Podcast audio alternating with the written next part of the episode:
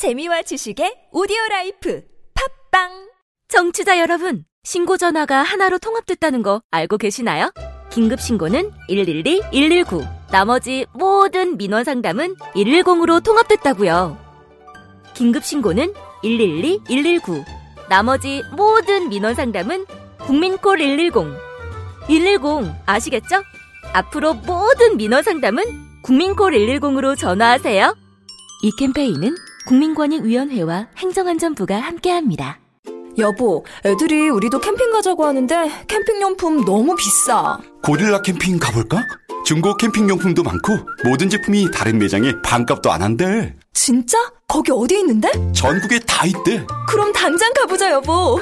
철수야, 우리도 캠핑 가자. 검색창에 고릴라 캠핑. 아무도 묻지도 따지지도 않고 가입하셨다고요? 보험은 너무 어려워요. 걱정 마십시오. 마이보험 체크가 도와드립니다. 1800-7917 마이보험 체크로 지금 전화 주세요. 1800-7917 이미 가입한 보험이나 신규 보험도 가장 좋은 조건을 체크해서 찾아드립니다. 인터넷 한글 주소 마이보험.com 또는 카카오톡에서 아이디 검색 마이보험을 친구 추가하여 상담하실 수 있습니다.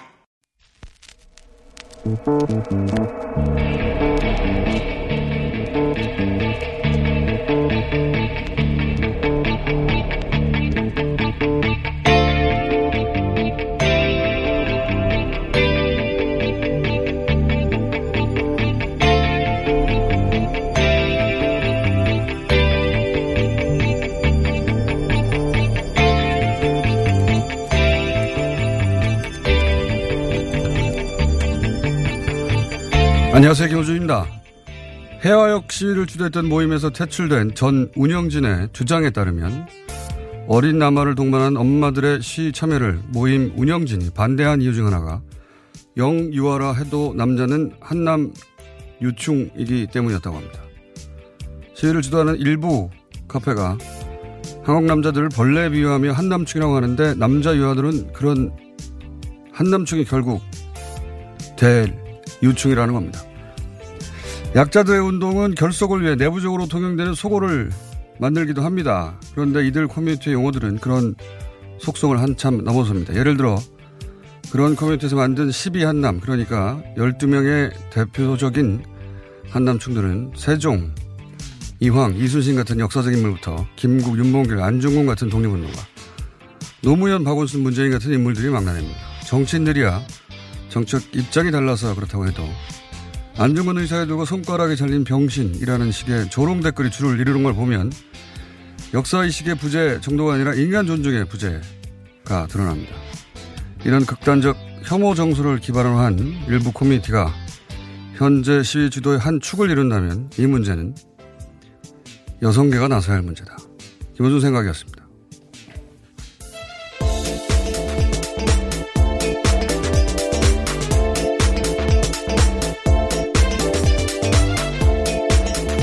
시사인의 김은지입니다. 네.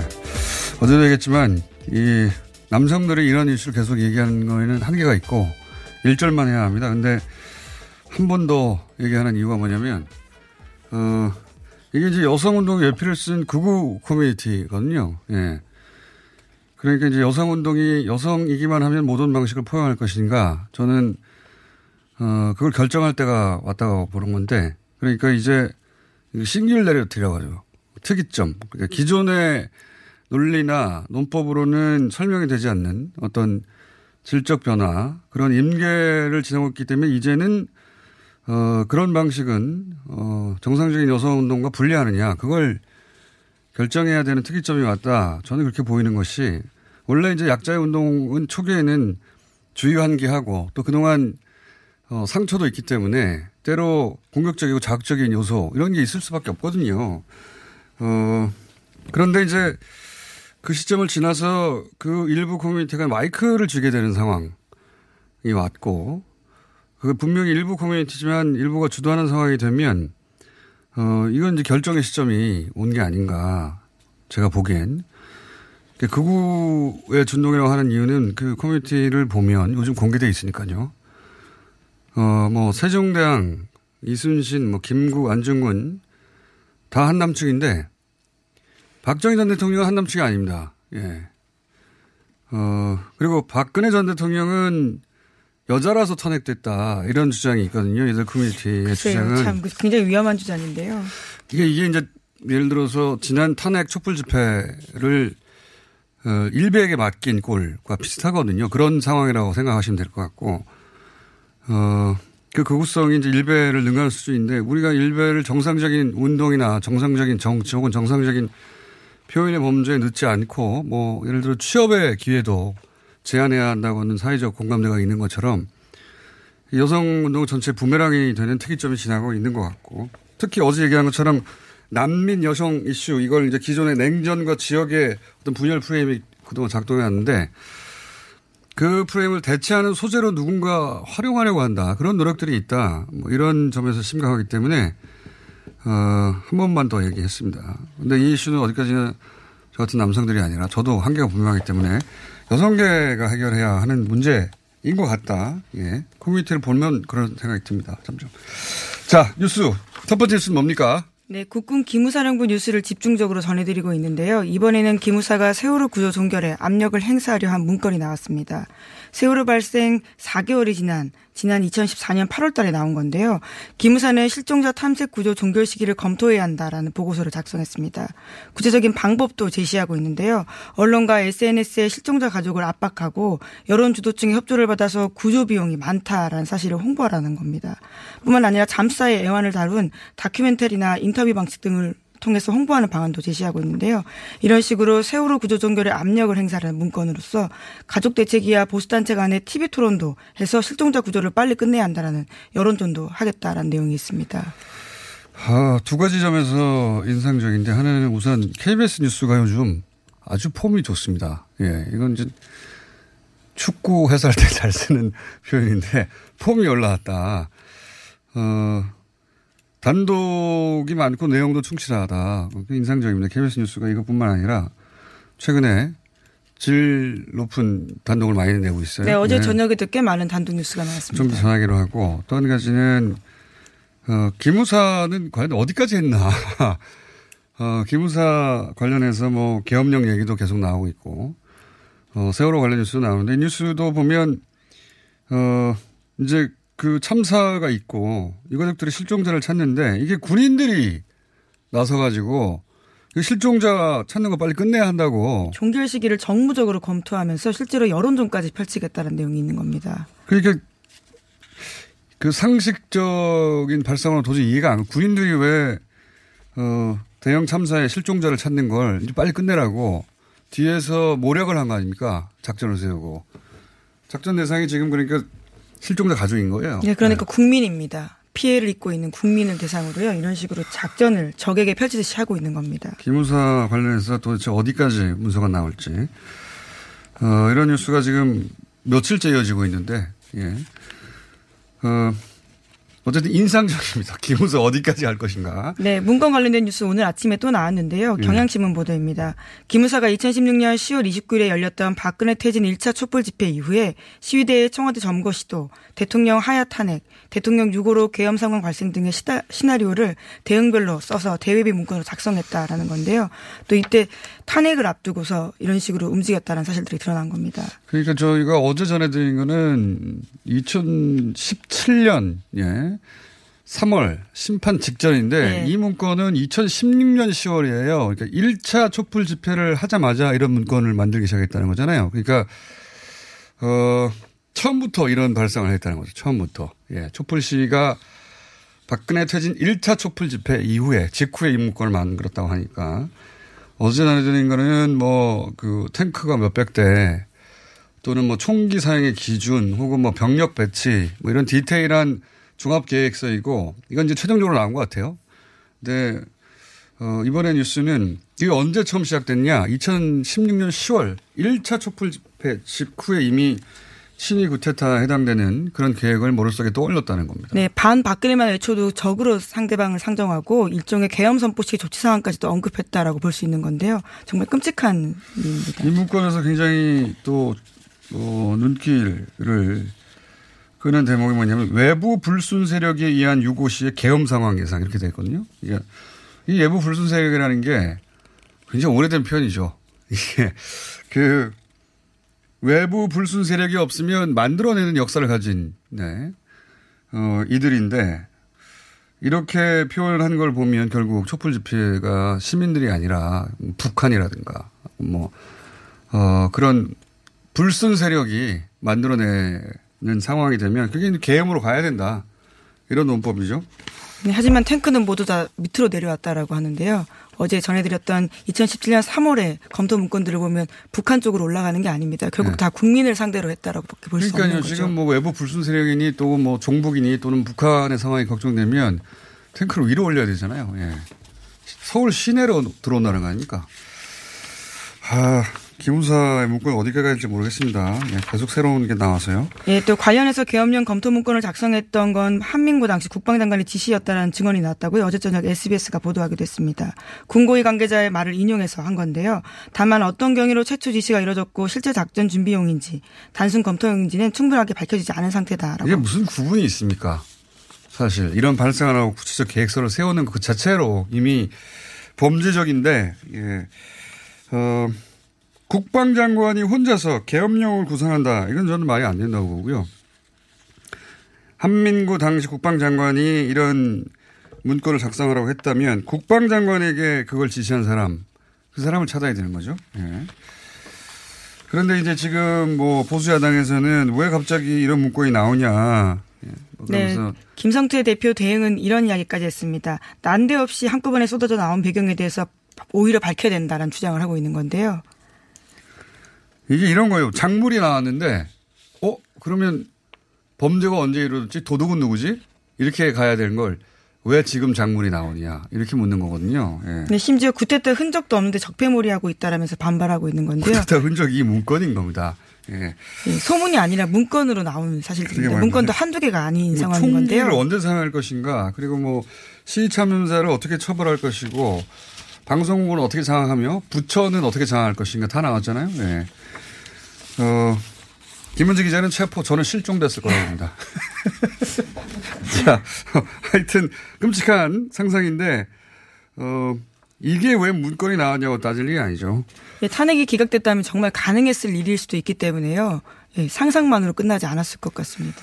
그러니까요. 예, 실행을 예정한 문건이 나왔는데 실제 이루어지지 않았냐는 말로 이게 어떻게 다 어, 희석이 됩니까? 말이 안 되는 거죠. 이런 발상을 하고 지시를 하고 문건을 만들었다는 자체가 실행을 목표로 한 것이기 때문에 저는 그 국정조사 수준에서 최소한 국정조사 그리고 나가서 뭐 특검을 하더라도 명명백백히 이 명령 라인에 있었던 사람 다 책임을 물어야 된다고 좀 봅니다. 그래야 그런 사람을 처벌해 다시는 이런 문건조차 이런 발상조차 안 하는 거죠.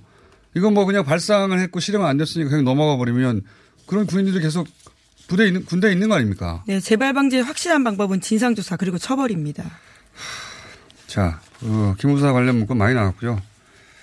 또 나올 것 같아요. 자, 다음 뉴스는요? 예, 북한 관련된 소식도 전해드리겠습니다. 트럼프 미국 대통령이 폼페이오 국무장관의 세 번째 방북 이후에 관련해서 처음으로 입을 열었는데요. 한국 시간으로 오늘 새벽 자신의 트위터에 쓴 내용입니다. 나는 김정은 북한 국무위원장이 우리가 서명한 계약, 더 중요하게는 우리가 한 악수를 지킬 것이라고 확신한다라는 건데요. 또한 우리는 북한에 비핵화에 합의했다라고도 밝혔습니다.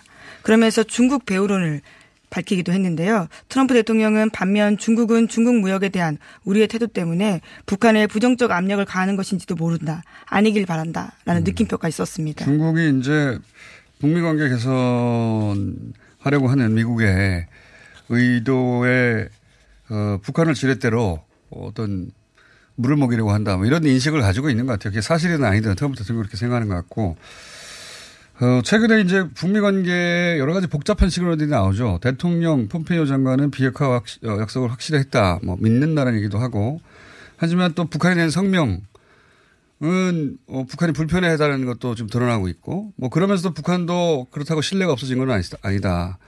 이런 말도 하는 그 혼란스러운 시그널이 있어서 저희가 정세현 장관 오랜만에 모시고 정리를 좀 할 텐데 그래서 그때 자세히 얘기하겠지만 여기서 제일 중요한 건그 계약이 아니라 계약보다 더 중요한 악수를 지킬 것이라고 한다.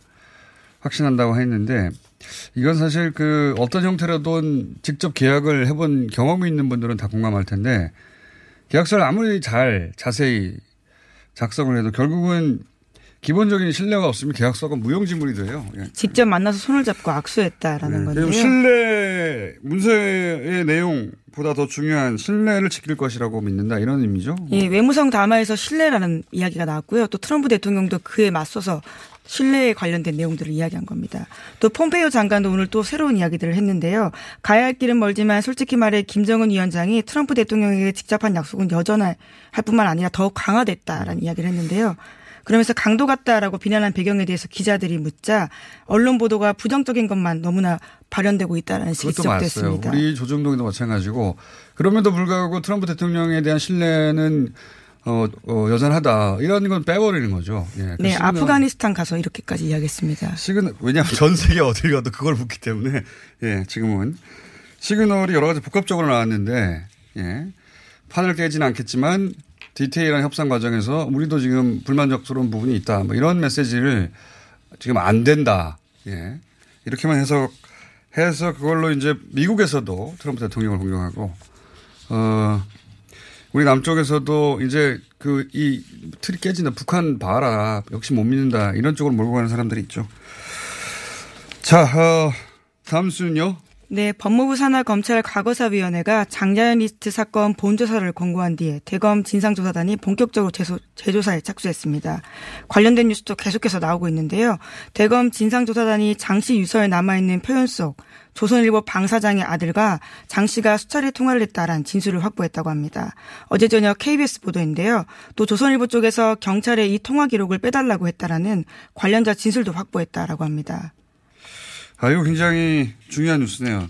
또다시 KBS 단독인데, KBS 퍼포먼스가 확실히 올라가고 있습니다, 뉴스. 어, 그동안 이제 그 조선일보 방사장이라고 장자연 씨가 문건에 쓴 것은 오해다 또는 뭐, 어, 정확하게 조선일보의 사장이 누군지 몰라서 그랬다. 이런 식의 해명으로 넘어갔고, 그리고 거기 이제 그 일가족 일원이죠. 예, 아들 부부는 어, 본인 주장으로는 그 자리에 늦게 갔고 바로 나왔고 장재현 씨가 누군지도 모르고 먼저 누군지도 나갔다라고 진술했다고 없다. 합니다. 그러니까 어 아무런 관계가 또 없고 모르는 사람이라는 취지. 그래서 사실은 검찰은 내사 단계에서 접고 조사를 안 했죠. 그런데 지금 완전히 새로운 진술이 나온 겁니다.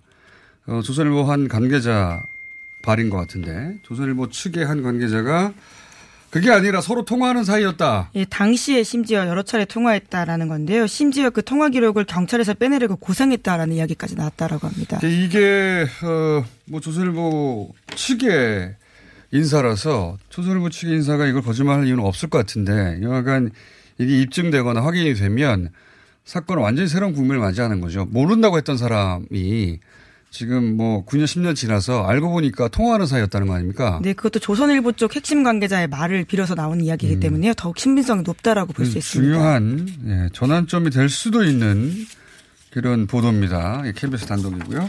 KBS 단독이 또 있어요. 네, 그렇습니다. 삼성 관련된 뉴스인데요. 삼성전자 서비스 노조와의 공작에 경찰청 간부가 관여한 혐의로 구속이 됐는데 이와 관련된 소식입니다. KBS 보도에 따르면 이 간부는 삼성 쪽 대리인으로 노사 협상을 진행하기도 했다라고 하는데요. 그 대가로 삼성에서 받은 금품이 모두 6천만 원이 넘은 것으로 검찰이 파악하고 있다라고 합니다. 하지만 김 씨는 이렇게 해명하고 있는데요. 냉장고와 휴대전화 등 가전제품은 공짜로 받았지만 돈은 받지 않았다라는 겁니다. KBS 도핑 테스트를 해봐야 되겠어요. 뉴스. 갑자기 전방위로 단독을 이렇게 많이 냅니까? 순도 높은. 어쨌든 이것도 KBS 단독인데 한마디로 말하면은 어 삼성전자 서비스 그 노사 협상 단체 협약을 경찰이 대신했다는 겁니다. 예, 또 노조와의 공작에도 경찰이 나섰다라는 건데요. 그러면 돈 받았다는 거죠. 그렇죠. 예. 물론 뭐 본인은 상품권이나 이런 건 받았지만 돈을 안 받았다. 네. 금품만. 네. 예. 현금을 안 받았다는 의미인 거. 그 뭐가 차이인지는 잘 모르겠지만 어쨌거나 대가를 받았다는 사실을 인정했습니다. 6천만 원에 해당되는 정도의 대가를 받았다고 지금 보도되고 있는데 이게, 이게 아, 뭐라고 표현해야 될까요? 갑자기 이, 이 편밖에 생각 안 나는데 골 때리는 겁니다. 지금 어, 이 양쪽의 중재 역할이나 충돌을 방지하거나 뭐 이런 정도의 역할이 경찰에게 있다고 치면 이거는 삼성의 편에 서가지고 어 삼성에다 좋은 정보를 주거나 그 정도 수준이 아니라 아예 대신 자신이 아예 협상에 대신 나선 건데요. 단체 협약을 했다는 거 아닙니까? 네, 심지어 그 협상이 굉장히 중요한 협상이었던 게 2014년 삼성전자 서비스에서 염무석 노조원이 목숨을 끊은 바가 있거든요. 그 이후에 열렸던 단체 협약. 현직으로 이거는 뭐 경찰 출신이 나중에 했다는 게 아닙니다. 현직으로 있으면서 경정이었던 것 같은데 현직으로 있으면서 그 기업의 단체 대리인으로 협약을 나갔다는 건데요. 아마도 이제 어, 경찰이라서 취득할 수 있는 정보들이 있었겠죠. 그런 정보를 기반으로 교섭을 유리하게 진행할 수 있던 뭐 그런 이유가 있었겠죠. 그러니까 나섰겠죠. 그러니까 대가를 주면서까지 삼성이 부린 거 아니겠습니까? 이게 상상할 수 없는 일이에요. 상상.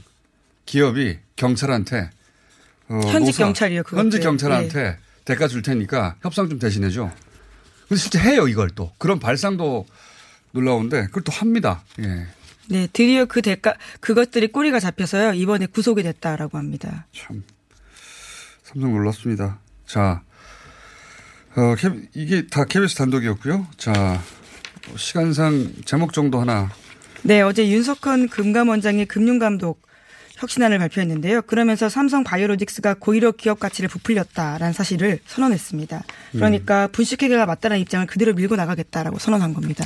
이건 제가 몇 번 전해드렸지만 삼성 바이오로직스가 금융위 상임관이죠, 상급관이죠. 금융위에서의 이제 어, 회의에서 이게 과외가 아니라 실수 아니냐 이쪽 방향으로 가려고 하는 움직임이 관측이 되자 어, 금감원에서 아니다 이것은 고의고 그래서 범죄다라고 딱 선을 그어버린 겁니다 공개적으로 저는 금감원이 이렇게 한 적이 언제 있나 싶고 어, 더구나 삼성 같은 기업을 상대로 금감원이 박수를 받아 마땅한 예 크게 박수 받아 마땅한 그런 뉴스입니다. 네 그래서 다시 한번 전해드렸습니다. 시사인의 김은지였습니다. 감사합니다. 안녕하세요. 저희는 네이버 카페 두 바보의 재무설계 이야기를 운영하고 있는 방가 이가입니다. 재무설계라고 하면 돈이 많은 분들만 받는 서비스라고 생각하시나요? 그렇지 않습니다. 사람마다 꿈의 크기가 각기 다른 만큼 그에 꼭 맞는 계획을 세우는 것이 재무설계입니다. 꿈에 한 발짝 더 다가가실 수 있도록 당신만의 재무 맞춤 옷을 디자인해드리겠습니다. 우직하고 정직하게 일하는 친구 두바보를 네이버에서 검색해주세요. 이거 차량용 핸드폰 거치대야? 응, 조인트라고 투임에서 새로 나왔는데 얼마나 편한지 몰라. 동생은 인터넷 강의 볼 때 태블릿 거치대로 쓰고 우리 엄마는 요리할 때 레시피 보는 용도로 쓰기도 해. 조인트라고? 응, 우리 아빠는 골프 스윙 연습할 때도 셀카 거치대로 쓰시던걸? 그러면 나도 헬스 할 때 셀카 거치대로 쓸 수 있겠네. one, two, three 할 때 two, 힘 세다 할 때 힘, 투, 힘. 네이버에 투 힘을 검색해보세요. 하루에 두 번씩은 꼭 간 것 같아요. 속이 굉장히 편해진 것 같아요. 휴지에도 하나도 안 깔끔하게 끝나더라고요. 그만 넣고 싶은데도 그냥 계속 나오더라고요. 눈 뜨니까 바로 화장실 가고 싶더라고요. 양은 감당이 안 되더라고요. 너무 많아가지고.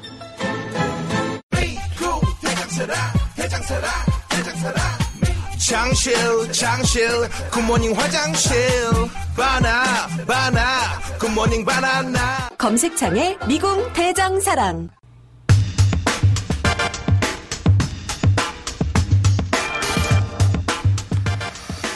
한반도 문제의 현인, 예, 예, 제가 그렇게 부르기 시작했습니다. 이분을. 정세현 전 장관님 스튜디오에 직접 나와주셨습니다. 안녕하십니까. 예. 어, 전 세계를 돌면서 지금, 어, 교민들을 상대로 강연을 하고 있다는 소식을 제가 들었습니다. 이게 과장이 아니라 전 세계를 도는 게 맞죠. 그죠? 전 세계까지는 아니고 6월 중순에는 그 베를린에 다녀왔습니다. 그 7월 6일 작년 7월 6일 문재인 대통령 베를린 선언 1년 1주년. 네, 1주년 기념 강연에 다녀왔고 그다음에 6월 29일부터 7월 8일까지는 이제 에, 카나다, 미국 주요 도시를 돌면서 순회 강연을 했는데 순회 강연, 세계죠, 전 중요한 세계죠. 것은 네. 그 전혀 처음 보는 분들이 에, 자주 뵙습니다. 자주 뭐 뵙습니다. 이런 얘기예요. 그래서 어디서 저를 봅니까? 그랬더니 뉴스 공장에서 본다고 그래요. 그래서 아, 뉴스 공장은 듣는 방송인데 그랬더니 아, 그 화면도 나옵니다. 그래. 네, 유튜브 버전도 있긴 합니다. 아, 난 그건 몰랐어요. 그, 그동안에. 그래서 오늘 좀 신경 쓰고 나오셨군요. 아, 오늘은 좀 그랬지. 예. 근데 정치자들이 굉장히 많으시고 그다음에 그 남녀 노소 구분이 없더군요. 특히 네. 이 60대 70대 미국에는 60대 70대 교민이 많습니다. 물론 저 베를린 쪽에도 많고. 그, 그 진작에 이민 가셨던 분들. 예? 그렇죠. 70년대 진작에 이민 가셨던 그분들도 어, 이 뉴스 공장 그리고 또 어, 블랙하우스도 열심히 보는 분들이 돼요. 그러면서 어, 생각을 많이 바꾼다고. 그 이제 전 세계의 교민들을 통해서 직접 확인하시니까 뉴스 공장에 앞으로 꼭 나와야 됐다는 생각을. 뭐 그건 아니고 이번에 제가 간 그 목적이라고 할까 이유는 지금 이번에 그6.12 북미 정상회담 네. 결과로 이제 에, 미국은 북한의 체제 보장을 해주고 북한은 미국이 강력하게 요구하는 비핵화를 해주기로 서로 교환하기로 약속을 하지 않았습니까? 예. 여지는 그거예요. 6.12 이, 그 싱가포르 정상선언의 여지는 비핵화하고 북미 수교를 바꾸는 겁니다. 체제 네. 보장. 근데 이게 되면은 우리가 전쟁 공포 없이 예. 살수 있습니다. 그런데 북한의 경우에는 김정은 위원장이 결심하면은 그건 뭐 2년이든지 1년이든지 끝, 있는데. 끝낼 수가 있어요. 근데 미국은 의회에서 트럼프 대통령을 발목 잡으면은 안 한. 발짝도 나갈 수 없는 것이 그렇죠. 미국의 정치 제도고 그 언론도, 예, 여, 언론도 뭐 여론도, 그렇고. 전문가도, 의회도 예. 다 통과해야 되는 거 아닙니까, 예. 그죠? 실제로 또 트럼프 대통령을 미워하는 세력이 많대요. 미워, 미국에는. 예. 추- 특히 주류 언론이 그런 예. 상황인데 그래서 저는 이 교민들한테 예, 언론에까지는 바로 영향을 못 미칠지 모르지만 어, 그 국회의원들한테는 영향을 미칠 아, 수 미국 있느냐. 의회를 움직여야 한다. 그렇지. 김동석 이사도 똑같은 얘기 예, 하셨는데. 김동석 그러니까 그 저 한국 유권자 연맹 예. 상임이사 저도 이제 그런 생각을 가지고 교민들한테 그 얘기를 했어요. 어. 그랬더니 어, 중요한 일을 활동하고 오셨네요. 아니 뭐 중요하다기보다는 당연히 그런 일을 좀 해야 되지 않나. 왜냐하면 미국의 정치 제도에 대해서 조금만 알면 그 밑을 흔들어야 됩니다. 그러니까 그게 그 민주당 의원들이라 할지라도 한미동맹을 생각을 해서 우리가 좀 전쟁 공포 없이 살수 있도록 도와준다면 내가 당신을 지지할 수 있다. 지역 구민들이 직접 그렇죠. 가서 지역 예. 구민들이 표가 표가 말을 하는 거죠 결국. 국회의원들은 표가 제일 무섭죠. 그렇죠. 예. 한 표가 한 표가 반대편으로 가면은 자기는 두 표 차로 집니다. 그렇지. 그래서 특히 특히 소수민주 커뮤니티가 뭉칠 때그 결속력이 강하다는 걸 그들도 알거든요. 그렇죠. 예. 그 아틀란타에서는 벌써 그, 그 숫자가 좀 많아요. 아틀란타에. 또 참석자들도 많았었고. 아틀란타에서는 벌써 그 상원 의원들 그 연락처 주소가 돌고. 음. 그 다음에 또 제 친구 딸이 하나 거기 있어요. 네. 음, 아주 똑똑하게 생겼더라고요. 근데 수- 김수영이라고. 근데 벌써 상원 의원들한테? 예, 상원 의원들한테 어떤 논리로 얘기를 할 것이냐는 저희 모범답안을 이제 벌써 작성하고 있답니다. 음. 우리나라 국민들이 한번 이거 꽂혀가지고 촛불 집해 보십시오. 하기 시작하면 네. 저는 장난 아니게 번질 거라고 봅니다. 막강하게. 그러니까 우리나라 사람들이 하, 한다면 하는 사람들 아닙니까?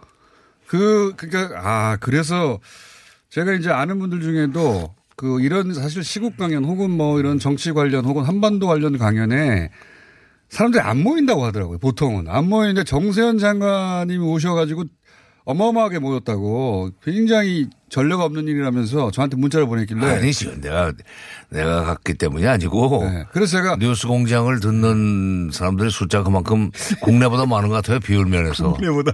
네. 국내보다 많은 것 같아요. 아, 비율 면에서? 비율 네. 면에서. 네, 그래서 제가 이런 문자 자꾸 보내지 말라고 다 알고 있다고.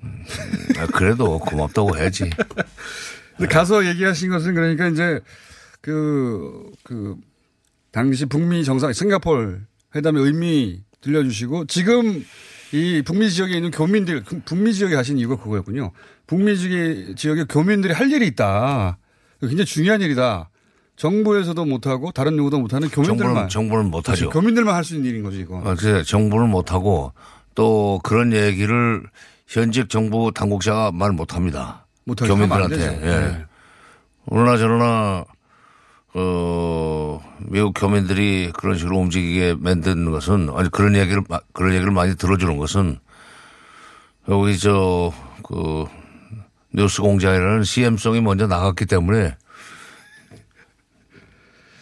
자, 어, 그건 당연한 얘기로 제가 받아들이고요. 그런데, 어, 그, 그 활동이 중요하고 이 활동은 저희도 김동수 이사뿐만이 아니라 장관님 모시고 중간중간에 중간에 체크하기도 하고 필요하면 뭐 뉴스공장 해야 될 역할이 있으면 또 찾아서 해보겠습니다. 근데 이제 그 모신 이유 중에 또 하나가 뭐냐면 최근에 굉장히 이렇게 혼란스러운 시그널들이 미국, 북한에서 이렇게 막 나옵니다. 뭐, 어, 폼페이오가 만났는데 뭐 강도적이라는 말도 나오고 또 그러면서도 트럼프 대통령에 대한 신뢰는 여전히 유지한다고도 하고 이제 이 시그널들을 어떻게 해석해야 되는지 현인의 교통정리가 필요하다. 예, 교통방송이니까 교통정리 합시다. 예. 교통정리. 예, 교통정리 좀 해주시죠. 예. 우선 폼페오의 그 이 행동은 분명히 비핵화를 강력하게 요구하는 쪽으로 초점이 맞춰졌을 거예요. 평양 가서. 어, 근데 이제 그렇게 된 것은 지난번 6.12 싱가포르 정상회담에서 트럼프 대통령이 김정은 위원장에 끌려다녔다고는 미국 주류 언론의 보도에 대한 일종의 반응이라고 할까? 어. 주요 언론이 그걸 의식을 해서 어, 김정은이 주도했고 트럼프 대통령 얻은 게 없다 그러니까 글쎄, 미국이 예. 좀 세게 나가는 모습을 보여줄 필요가 있었다. 음. 이번에 가서 분명히 내가 세- 세게 나갔다. 이런 음. 그 메시지를 좀 주, 주면서 안심해라. 어. 미국 미국을 향한 메시지. 그렇죠. 그건 저 국내용이에요. 특히 음. 아, 그, 국내용이다. 그 보수 언론과 이른바 싱크탱크라고 하는 사람들의 반 트럼프 성향의 음. 보도 내지는 이 관점에 대한 이 시정 그 그런 것 그, 저- 어, 반박이군요, 어, 반박. 반박이죠. 그러면서 잘 할 테니까 안심해라 하는 그런 메시지인 것 같고 또 북한의 경우에는 뭐 강도적인 행위라는 얘기를 했던데 그러니 딱 고개 눈에 들어와. 그게 이제 일방적으로 요구를 했다는 얘기입니다. 무슨 얘기냐면 싱가포르 정상선언의 그 이 구도는 어떻게 되냐면 미국은 북한의 체제 보장을 해주고 예. 북한은 그 미국이 25년 동안 노래를 불렀던 비핵화 해주겠다. 예. 그러니까 맞바꾸자 하는 얘기예요. 예. 그런 비핵화를 강력하게 요구하려면은 북한의 입장에서입니다, 지금. 예. 얘기를 합니다. 어, 비핵화를 와서 강력하게 요구하려면은 미국이 체제 보장에 대한 그 손톱만큼의 무슨 약속이라도 진- 가지고 왔어야 되는 거 아니냐. 음, 진도 니들 진도 진도 빼와서 그렇지. 요구해야 되는 거 아니냐. 자기 얘기만 하고 그, 그 요구, 그, 그 요구를 북한이 들어주면은 미국은 체제 보장 관련해서 뭐 종전 선언을 해준다든지 네. 아니면은 무슨 언제까지는 어, 연락사무소 설치를 그 해줄 테니까 먼저 그 비핵화와 관련돼서 신고를 정확하게 하고 그다음에 검증단도 받아들이고 뭐 이렇게 하라는 얘기를 했었어야 되는데 반대급부에 대한 언급이 없이 일방적으로 자기 주장만 하니까 뭐 강도적인 그, 행- 그, 어, 뭐 요구를 했다고 그러는데 그래서 종전선언 얘기가 나온 거군요. 그렇죠. 그러니까 어, 종전선언이라는 게 체제 보장의 입구입니다. 음, 그러니까 지금 미국이 그렇게 뭐 의회 반대 때문에 혹은 뭐 여론 때문에 막 못하는 건 우리도 아는데 종전선언 정도는 해줄 수 있지 않느냐 이거군요. 그렇죠. 아니 미국의 무슨 뭐 보수 진영이나 어, 반 트럼프 성향이 강한 비판적인 언론들도 그것도 하지 말라는 얘기는 안 했어요. 예, 그러니까 정확하게 하라는 거죠. 뭐 좀 들고 와서 우리한테 내놓으라고 해라 이런 말이네요. 말하자면. 아니 남의 집에 가면서 빈손을 가는 사람이 어디 있습니까? 근데 이제 우리 언론이나 미국 언론은 북한에서 빈손으로 나왔다고만 얘기하는데 북한에서 보기에는 올 때 니들이 빈손으로 온 거 아니야 이거군요. 그 북한은 아마 그 빈손을 오지 않고 뭔가 좀 들고 왔으면은 거기에 대한 반대 급부를 분명히 제시했을 거예요. 행동을 옮기든지. 예를 들면은 그 동창리 그 엔진, 어, 예. 엔진, 엔진 시험장. 미사일 엔진 시험장. 어, 그런 걸 갖다서 폐기하기로 그 이미 말을 예, 했죠. 말을 했으니까. 예. 예, 트럼프 대통령이 기자회견에서 언급 하지 않았어요. 그 행동을 옮겨줄 수 있었을 텐데 그거 없이 그냥 일방적으로 그러니까 준비했던 주머니 넣어놓고 있다가 내놓으려고 준비했던 것도 그냥 다시 집어넣고 음. 그래 뭐 잘 가. 어. 이 그러나 김정은 위원장도 뭐 뭐, 그 사전에 약속이 없었다 하더라도 인사정도는 할 수 있었는데 그래서 아예 안 나온 거군요. 근데 그거는요. 또, 또 별개입니까? 예, 그건 김정은 별개. 위원장은 최근에 안 나타난다는 얘기가 있습니다. 네, 그것도 있고 어, 뭔가 지금 이게 왜냐하면 7월 8일이 김일성 전 주석 그 94년이니까 24주기입니다. 예. 김영남 이하 최룡희까지 전부 지금 금수산 태양공전이라는 데 가서 그 참배를 했는데 수도식을 했는데 거기 안 보이는 거 보면은 거기도 안 나타났어요? 거기도 안 나타났어요. 어. 나타났다는 보도가 없으니까 같이 갔었어야 되고 우선 첫째. 어, 원래는 같이 가서 그 다음날 보도되지 않습니까? 예, 그렇죠. 예. 또는 뭐 별도로 가기는 그 갈 수도 있죠. 근데 보도가 없다. 예, 보도가 없는 거 보면 지금까지도 보도가 없는 거 보면은 무슨 뭐 심사 뭐 무슨 장고에 들어갔다고 하는 식으로 해석을 하는데 장고? 그거보다 장고. 아, 그러니까 최근에 어, 복잡한 중국도 근데 그렇고 정세가 있으니 장고하는 거 아니냐? 아, 그거 뭐 잠깐 시간 빼는 것이 그렇게 생각에 그 차질을 가져오는 것도 아니고. 1년에 한 번인데 할아버지 기일인데. 몸이 불편해서 그런가 하는 생각도 합니다. 해봅니다. 아, 좀 다른 방식의 예. 그뭐 예를 들어서 좀 이럴 수도 있어. 굉장히 심각하게 생각하는데 허탈하게도 배탈이 났다든가 이럴 수도 있긴 한데 역사 속에 보면. 예, 근데 어쨌든 그 폼피오도 안 만났고 그 할아버지 기일에도 지금 안 나타난 걸로 보이고 보도가 없으니까. 폼피오를 만나지 않은 것은 저는 의도적인 그. 예, 그 의도성이라기보다는 1차, 2차 때 만난 것은 그때는 트럼프 대통령의 일종의 특사 자격으로 온 겁니다. 어, 1대1로 만난 셈이고. 그렇지. 그러니까 김정은 위원장한테 트럼프 대통령이 뭔가 어, 전달할 메시지가 있었기 때문에 만나야 되는 거고. 어, 대리인으로 직접 온 것이기 때문에. 네, 또 그렇죠. 그다음에 만나서 트럼프 대통령한테 할 얘기를 전달할 수 있는 음. 소위 그 이 특사로 자격으로 만났는데 이번에는 상대가 김영철 저 당 중앙위원회 부위원장이란 말이죠. 네. 책임자로 김영철과. 회담으로 왔으니까 실무 책임자로 왔다. 예, 그 회담의 성과가 좋으면 음. 아 수고했다고 그렇게 격려하는 차원에서 만날 수 있지만 그거 없으면 만날 이유가 없다. 만날 이유가 없습니다. 우리 저 그 대북 특사도 들고 하는 친서의 내용이 신통치 않으면 마음에 안 들면은 접수만 하고 김정일 위원장이 그냥 음. 만나지 않았던 선례도 있어요. 그러니까 북한에서는 그 이번에 정상회담에서 아저그 장관급 회담에서 북미 장관급 회담에서 좋은 성과가 나오기를 기다렸을 거예요. 왜냐하면 트럼프 대통령이 지난번에 기자회견에서 뭔가 상당히 그 낙관적이고 희망을 주는 얘기를 했었기 때문에 그런 연장선상에서 뭔가 선물을 들고 올 거다.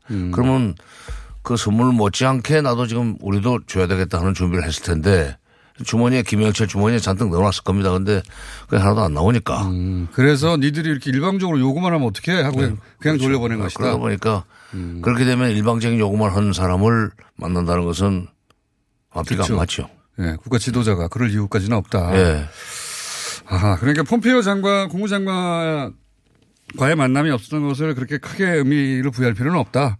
아니, 예. 이번에는 장관급 회담으로 간 사람이에요. 음. 예. 그러니까 만났으면 덤이고 안 만나서도 이상한 건 아니다 이렇게 보시는 그렇죠. 거군요. 예. 성과가 있었으면은 만났을 거고 앞으로 더 잘하라고. 그러면은 그 이건 어떻습니까? 그 유해 그 유해 송환에 관한 그 회담을 곧 시작하지 않습니까? 그것도 그러니까 이번에 그 트럼프가 저 트럼프가 아니라 폼페이오죠.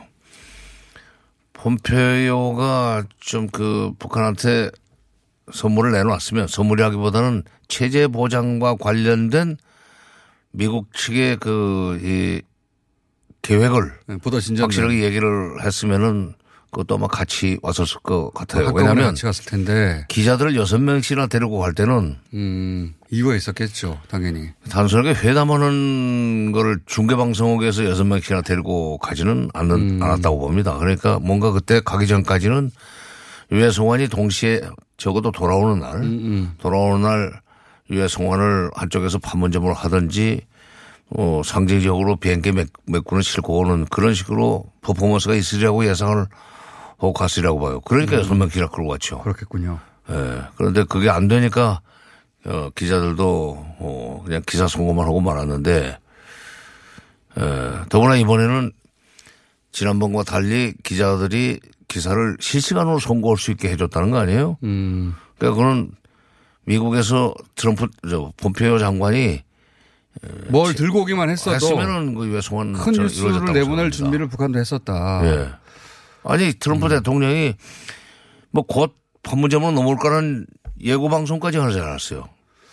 그런데 늦어진 거는 그 정상회담 이후에 미국이 뭐 해주기를 바라는 뭐가 있었을 거예요. 그러니까 정상회담에서 김정은 위원장이 가령 엔진 시험장도 폐기하겠다 하는 식의 얘기를 하면서 트럼프 대통령이 그 그렇게 되면 트럼프 대통령 이거 이거 해주겠다는 얘기를 했을 텐데 말로는 했는데 자기는 그걸 공개하지 않았지만 예.